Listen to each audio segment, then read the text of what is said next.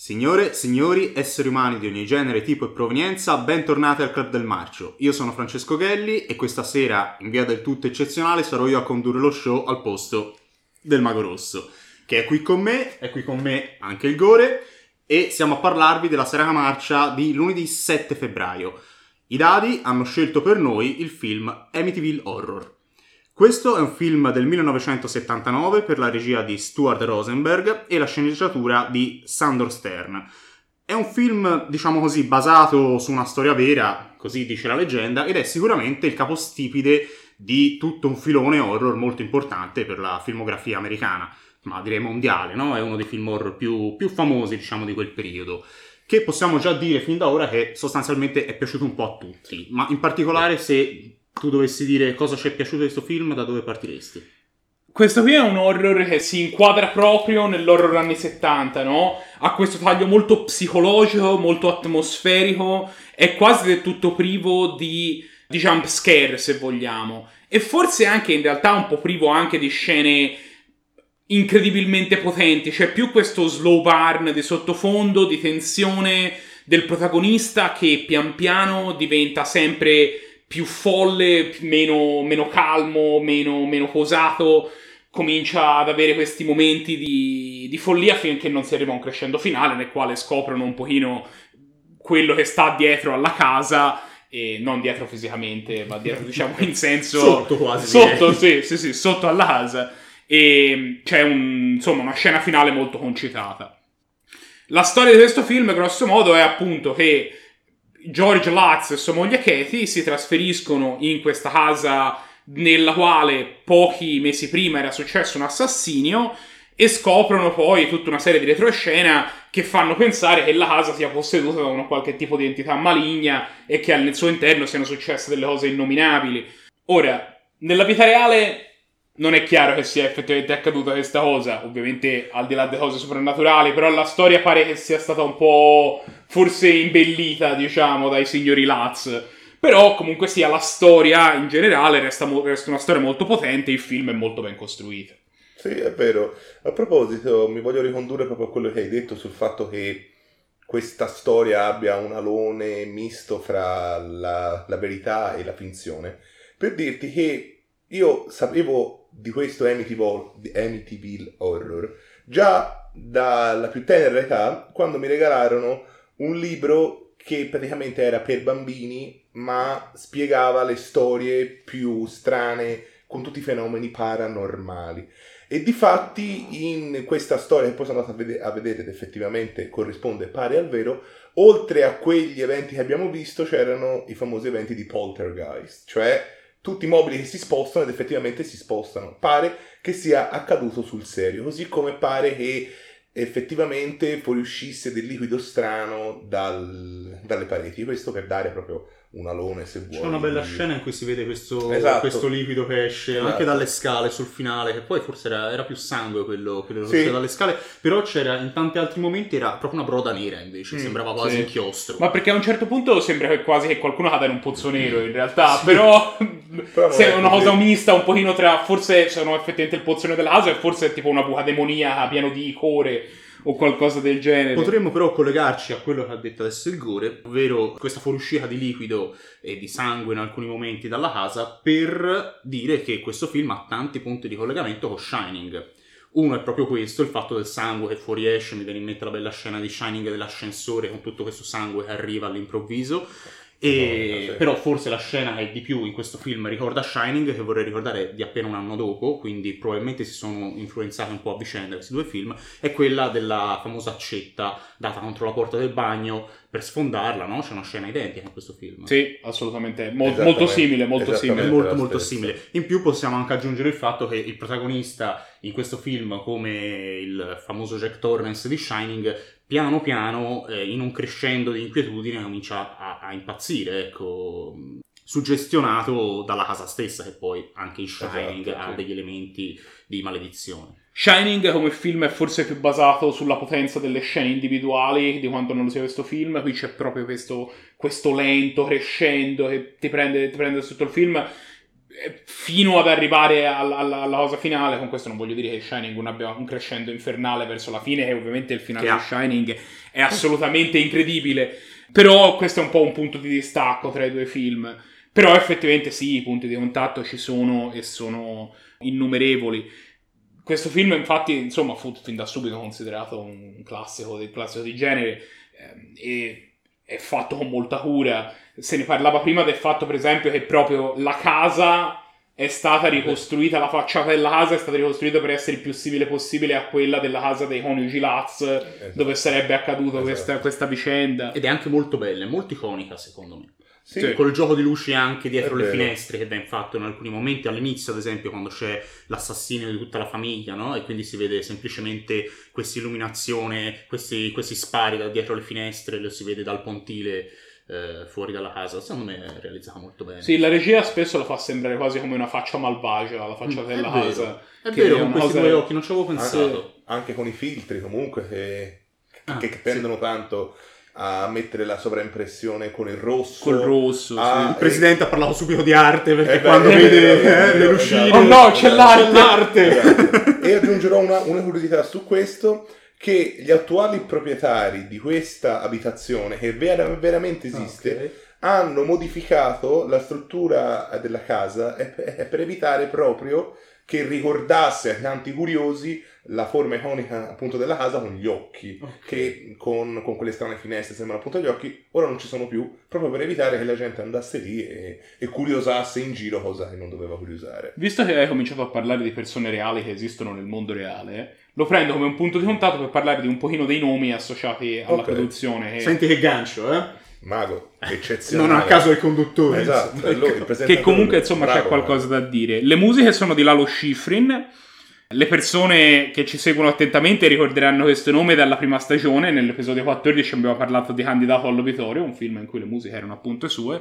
Le persone che sono più appassionate di cinema in generale sapranno che è il compositore del tema di Mission Impossible e di tutta la serie originale di Mission Impossible. Faceva le musiche lui. Sì. che è, è indubbiamente iconico. Il cast comprende intanto James Brolin, è il protagonista. James Brolin è il padre di Josh Brolin, o come ho scritto nelle note, il babbo di il Thanos. più famoso Thanos E eh, la protagonista è Margot Kidder. Faceva Lois Lane nei film degli anni 70 di Superman, è una cosa un po', un po' interessante. Poi c'è Rod Steiger che fa il prete, anche questo è un nome, è un nome, è un nome caro al club, l'abbiamo visto in altre occasioni.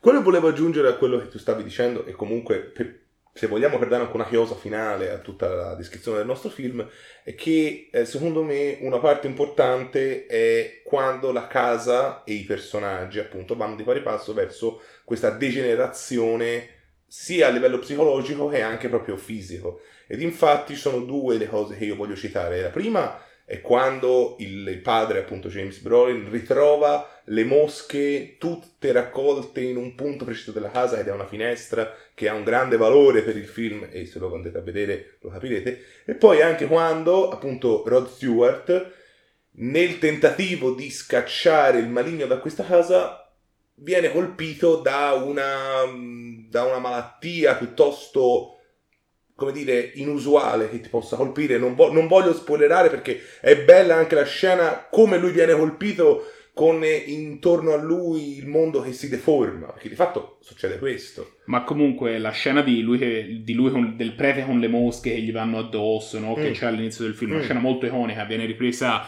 per dirne una da Scary Movie, no? in, Ah, in un'occasione. È vero. Eh, è una scena che comunque sia è, è con- è considerata un po' un grande classico della, della casa posseduta, ecco, tra Infatti, virgolette. realizzata tra l'altro benissimo, Sì, non sì, facile sì. deve essere fare una scena del genere e anche i dettagli delle mosche, le macro che c'erano erano veramente fatte ben bene, inseriti, sì. ben inseriti, è tutto Erano un montaggio ben, ben costruito in questo film, tempi giusti, come abbiamo detto all'inizio e niente, è un- proprio un grande, film, un grande un classico anni 70. Ma infatti questo film la verità è che fa tutto bene, cioè ci sono pochissime remore che possiamo, che possiamo e in dire sul particolare, film. quindi, dovendo arrivare a delle nomination, Allora, cambiamo un attimino l'argomento. Partiamo dal cast. Il cast si è beccato la candidazione doppia. Candidazione, candidatura- candidazione. si è beccato la La candidazione a Ah, questo vabbè. giro Riccardo La Ladosi. candidazione. Si è beccato la candidazione doppia sia al momento per signore sia al proprio pubertà, rispettivamente per il protagonista e la protagonista, che erano entrambi. era una bella coppia. Erano entrambi personaggi molto avvenenti. E poi c'è da c'è da dire che insomma il film si è, beccato una meritatissima candidatura a miglior horror e una candidatura sia a miglior attore per James Brolin che fa un paio di prove attoriali molto molto, molto, incre- molto incredibili Molto incredibile, molto incredibile. Que- tu questa devi essere tutto maggiorato. Sei, sei un neologista, Mario. e poi la candidatura a miglior regia per eh, Stuart Rosenberg che se la merita Meritatissima, tutta se la merita tutta. meritatissima. Invece, se volessimo restare su qualcosa di simile, visto che questo ci è piaciuto, cos'altro potremmo consigliare? Nella stagione 1 di questo podcast, l'episodio 14, sono andato a vedere, parliamo degli invasati. Gli invasati è un film che ha diversi punti di contatto con questo film, in particolare l'idea che i protagonisti abitano in questa casa, o visitano nel loro caso, questa casa maledetta che li porta a combattere proprio con la casa stessa. Il film è un film che non è, lo- non è identico, ha diversi punti anche di distacco, è un film molto più gotico rispetto a questo ed è molto più un omaggio all'horror degli anni 50, se vogliamo, nonostante sia un film del 63. Ma è un film incredibile e vi consigliamo assolutamente di guardarlo. Se dovessimo dargli un voto, invece? Io do un 8. Il film, il film è fatto molto bene, mi è molto piaciuto. Mi, mi accoda quello che dice il mago. A me è veramente piaciuto tanto, quindi anch'io gli do un bell'otto pieno. Sono d'accordo con voi, quindi Mm, un triplo 8? un triplo 8, un tris di 8. Congratulazioni a questo film. Congratulazioni a questo film. Parliamo del secondo film che i dadi hanno scelto per noi. In questo caso si tratta di All My Friends Are Dead, il cui titolo in polacco, perché si tratta di un film polacco, io mi rifiuterò di leggere, ma fra poco non vi preoccupate, lo farò fare al gore. Questo è un film, eh, come ho detto, polacco del 2020, una commedia con elementi splatter, ma adesso è arrivato il momento del gore. Prego, adesso puoi pure citarci il titolo. Il titolo in polacco è Wyszki ci moi przyśledzi nie con Adam Woronowicz, Giulia Wieniawa Narkiewicz e Michael Meyer. Importante Michael Meyer, Non quel Michael Meyer. ma un altro. Ora, Allora, se tu ci dovessi dire qualcosa in italiano, invece, che ci diresti? Direi un sacco di cose perché appena il film è iniziato con eh, i due investigatori che arrivano sul luogo del misfatto e trovano questa caterva di corpi tutti diversi praticamente in una stanza e poi scoprono altri corpi, altri corpi ancora in tutte le varie stanze di questa enorme casa ho pensato che ci fosse un filo logico in questo film, ci fosse un filo conduttore, una storia, una come dire, una vera e propria essenza di una commedia divertente. E invece non è stato così. Però in fondo in fondo ci sono degli elementi divertenti. No, ragazzi, scusate, non ce la faccio, mi dispiace. A me il film non è piaciuto. Ma quello che devo dire è che ho trovato un sacco di situazioni che mi hanno fatto sorridere. Perché allora, il film è caotico, è cacciarone. A un certo punto sembra che ci sia un minimo una storia, ma non si sa nemmeno chi è il protagonista. Cioè, mh, non esiste un protagonista vero, ci sono più storie che si intrecciano, ma si intrecciano in un modo tale che mh, la compenetrazione fra le stesse è anche difficile da comprendere. Basti pensare che c'è la madre di uno dei ragazzi presenti alla festa che se la fa con un amico di questo figlio, di questo ragazzo, il quale scopre la madre che se la fa con non il fidanzato, ma un altro ancora tipo che poi il mago vi dirà perché è importante il tipo. E lo trova quando lui è vestito da orso, attraversando una finestra e poi si picchiano. E la storia continua, ma di fatto non ha un vero e proprio filo logico, no? Sì, Mago? ora il trucco cinematografico no, dell'impianto di questa storia non è una cosa inventata da questo film. Il film praticamente parte che ti fa vedere la fine. Parte con questa casa dove che praticamente è cosparsa di cadaveri, no? E Eh, ti sì. dice: Ok, siamo arrivati qui. Come ci siamo arrivati? Parte un gigantesco flashback che dura sostanzialmente per tutto è il il- film. Film. eh. Ehm, e dopodiché, pian piano, no, ti fa vedere come si arriva a questo punto. Secondo me, il film non fa neanche un ottimo lavoro di gestire questo flashback, perché sostanzialmente la reazione di questo momento finale in cui c'è la stanza piena di cadaveri avviene. Ora non voglio neanche fare troppo la spoiler, però in dieci minuti alla fine, Sì, ecco. c'è uno spiegone di fatto. Cioè, spiegone. però ho Mm, che no, chiamarlo dici- spiegone Ah, perché lo scusate, spiegone in questo scusate. caso lo- quello che ti ha chiamato lo spiegone forse è la scena migliore del film, Sì, che è esatto. una sparatoria caotica finale al ritmo di Kickstart My Heart dei Motley Crue, che è anche ben coreografata, insomma, dove si sparano a tutto fuoco, muore gente di qua, di là, cadono in, in un tripudio di ammazzamenti molto casuali, molto randomici, molto da commedia americana, un po' demenziali, no? Sì. Bravo. che effettivamente è una delle parti che del film forse sono la parte un po' migliore. Arrivare a quella scena, però, è un po' una fatica. E secondo me più Madonna. elementi di come si arriva a quella scena devono essere messi prima e più numerosi. È vero. Allora, Esatto, però c'è da esatto. dire una cosa. Non è del tutto vero che la scena iniziale che vediamo, tutto quello spargimento di sangue, eh, viene descritta negli ultimi dieci minuti e basta. Perché in realtà, secondo me, il film ingrana da quando c'è quella scena del, del primo ammazzamento, quel colpo di pistola che parte per sbaglio. Ah, sì. Da lì comincia in realtà a svoltare un po' il film. Possiamo dire che in effetti è l'ultima mezz'ora. Però gli va, gli va dato atto, diciamo, che c'è un terzo del film che è l'ultimo terzo, in cui cominciano a, a crollare le dinamiche che ha costruito il film fino a quel momento, i rapporti fra personaggi che ha costruito il film, no? Crollano un po' su se stessi, no? Tutte queste dinamiche, queste Eh, gelosie, sì, questi, eh, questi rancori, esatto. questi, questi atteggiamenti dei personaggi. È vero ci mette un po' troppo a costruirli, è vero che non ce ne frega niente tanto chiacchiericcio da teenager, eh, che a volte sembra appunto una parodia di questi film americani, ma anche Bravo. la casa, l'ambientazione, Bravo, la bravo, festa, sembra bravo. una di queste classiche Bravo. feste del college americano. Però ecco, non lo so, secondo me mh, è un po' riduttivo eh, dire che il film è, di- è solo quei 10 minuti. Secondo me è, Ma è no, un no, po' di no, più di questo. chiaramente ecco. ingrana prima, infatti ci sono altre scene di setup, ne avrei volute di più.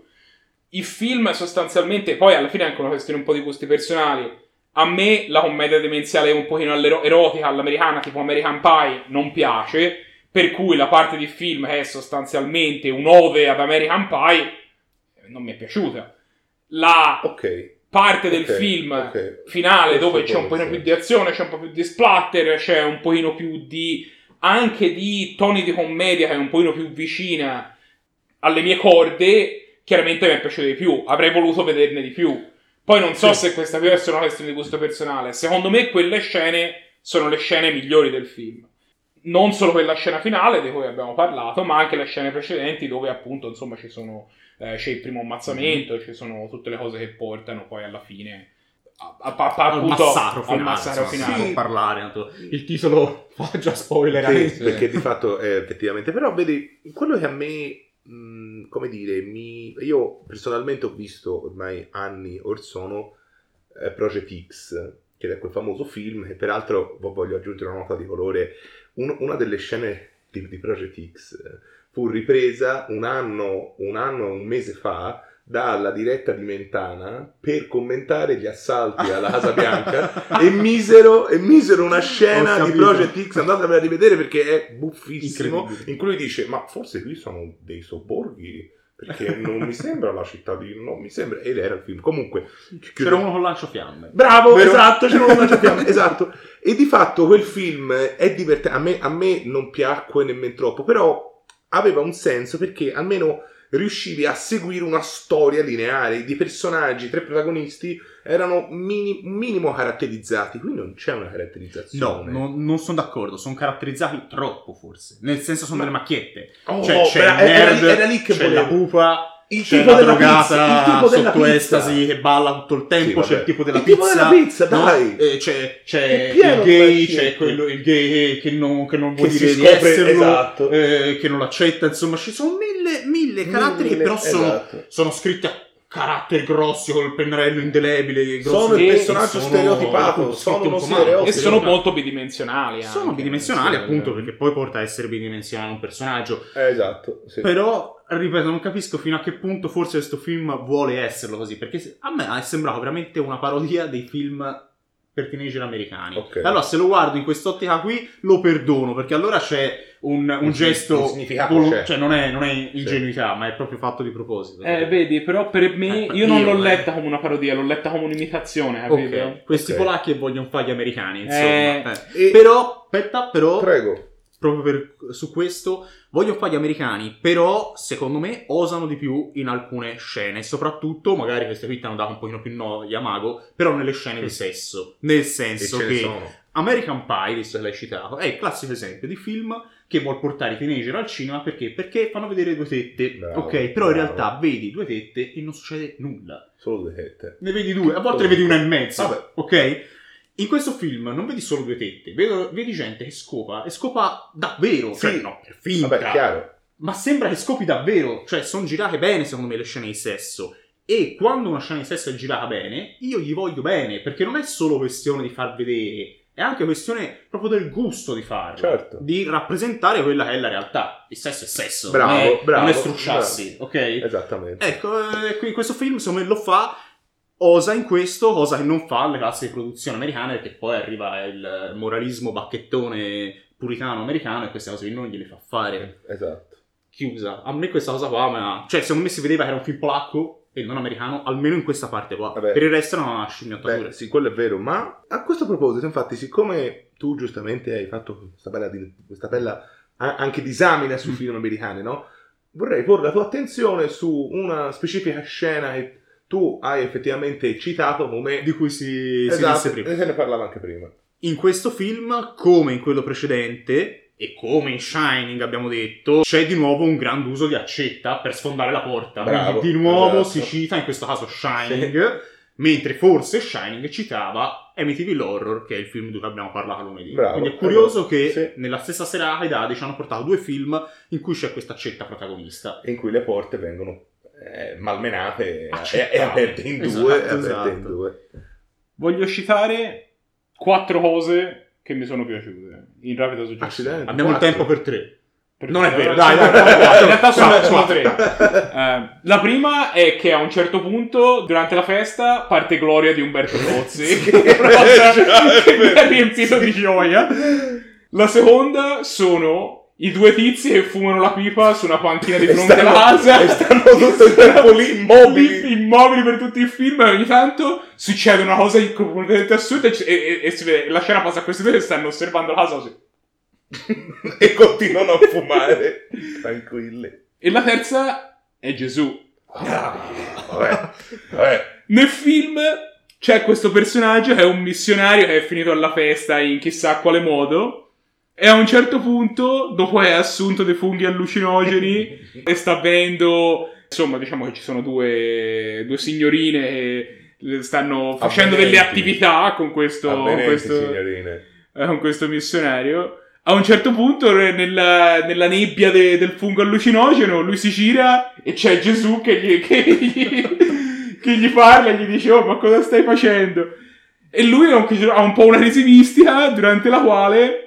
A un certo punto non sa più cosa fare e si rivolge a un crocifisso dicendo a Gesù facciamo un patto, tu ora mi dai un segno e se il segno è positivo io diventerò un maestro del sesso e irrompe nella stanza una sig- un'altra signorina a petto nudo e si vede il crocifisso che gli fa l'occhiolino. No, era la mamma di quel ragazzo che dicevo prima. Sì, sì, Che sì, sì, sì. Però è vero. Un bel momento. Un bel momento, ci ha fatto molto ridere, Sì. Ci ha fatto un po' esclamare. Ci ha fatto anche un po' infatti. esclamare, fatto- infatti potremmo proprio andare a questo. Esatto. È una delle scene che ce l'ha fatta esclamare. Esatto, perché come appunto il Gelli ci dirà, o che posso dire io a questo punto, ma lo posso fare, eh, anche questo film ha delle candidature per i Ninja d'Oro e una di esse è la miglior scena che ci ha fatto esclamare eh, silenzio, che è appunto riconducendo quello che dice lui, il crocifisso è così, che lui lo guarda e dice grazie e gli fa, ah, gli dà un bell'occhiolino come dire hai la mia benedizione. E poi anche un'altra candidatura si prende per il Ninja d'Oro il premio pubertà che effettivamente va dato a tutto il cast perché appunto le scene di sesso ce ne sono due o tre ma di fatto tutte le signorine presenti sono effettivamente molto belle e quindi se se lo becca tutto questo. Invece, se dovessimo consigliare un altro film Dovessi- su questa linea, Sì, se dovessimo consigliare un altro film su questa linea è Anna and the Apocalypse, che è un musical post-apocalittico, molto ironico, quindi che si discosta un po' da quelli che sono i musical tradizionali e anche i film post-apocalittici, quindi andatevelo a vedere perché potreste farvi delle grasse risate. Detto tutto questo, se dovessimo dare allora un voto a questo film, ben conscio sono che saremo in disaccordo, ma cominciamo da te. La tua premessa era effettivamente fondamentale perché io gli do 4. Gli do 4 Ah. perché ho percepito molta stupidità. Questo film trasuda stupidità e non mi ha divertito se non per alcune scene, ma nel complesso purtroppo io ho difficoltà a apprezzare questo genere in particolare, quindi per me è un 4. Io stavo cercando di capire qual era il voto più basso che gli potevo dare senza dover lottare duramente con voi tutti. Perché questo film mi ha fatto cacare. Ed ero pronto a dare un 4,5 e doverlo difendere aspramente. Ma se ne già dato 4 te, do 4 anch'io. Sei e un vigliacco, mi sento, Mago, sei un mi vigliacco. sento Vigliacco. Vigliacco, lui è un vigliacco. Bene, allora, un po' per spregio nei vostri confronti per la vostra cattiveria, Sì? E un po' perché comunque a me questo film tutto sommato mi è garbato, soprattutto nel finale, Quindi pure la mia da 6, eh. gli voglio da 7. Oh. Ah! Ah! No. Probabilmente gli avrei dato 6 se non fosse No. stati così cattivi, No. cattivi. Bene, raramente siamo stati così in È disaccordo. vero, è Uno vero. scarto di 3 punti è tanto, tanto. ma questo è il club. Il club a cui potreste iscrivervi, non perché vi si vuole le serate, no, le serate le facciamo fra di noi, ma iscrivervi al canale sì, seguirci su tutti gli altri social, soprattutto su Spotify, su cui questo ragazzo fa un ottimo lavoro, un ottimo lavoro di montaggio audio, ve lo ascoltate in macchina, ve lo ascoltate mentre cucinate, fate quello che vi pare, e mettete mi piace e tornate a seguirci lunedì prossimo per il prossimo video. Ciao! Ciao.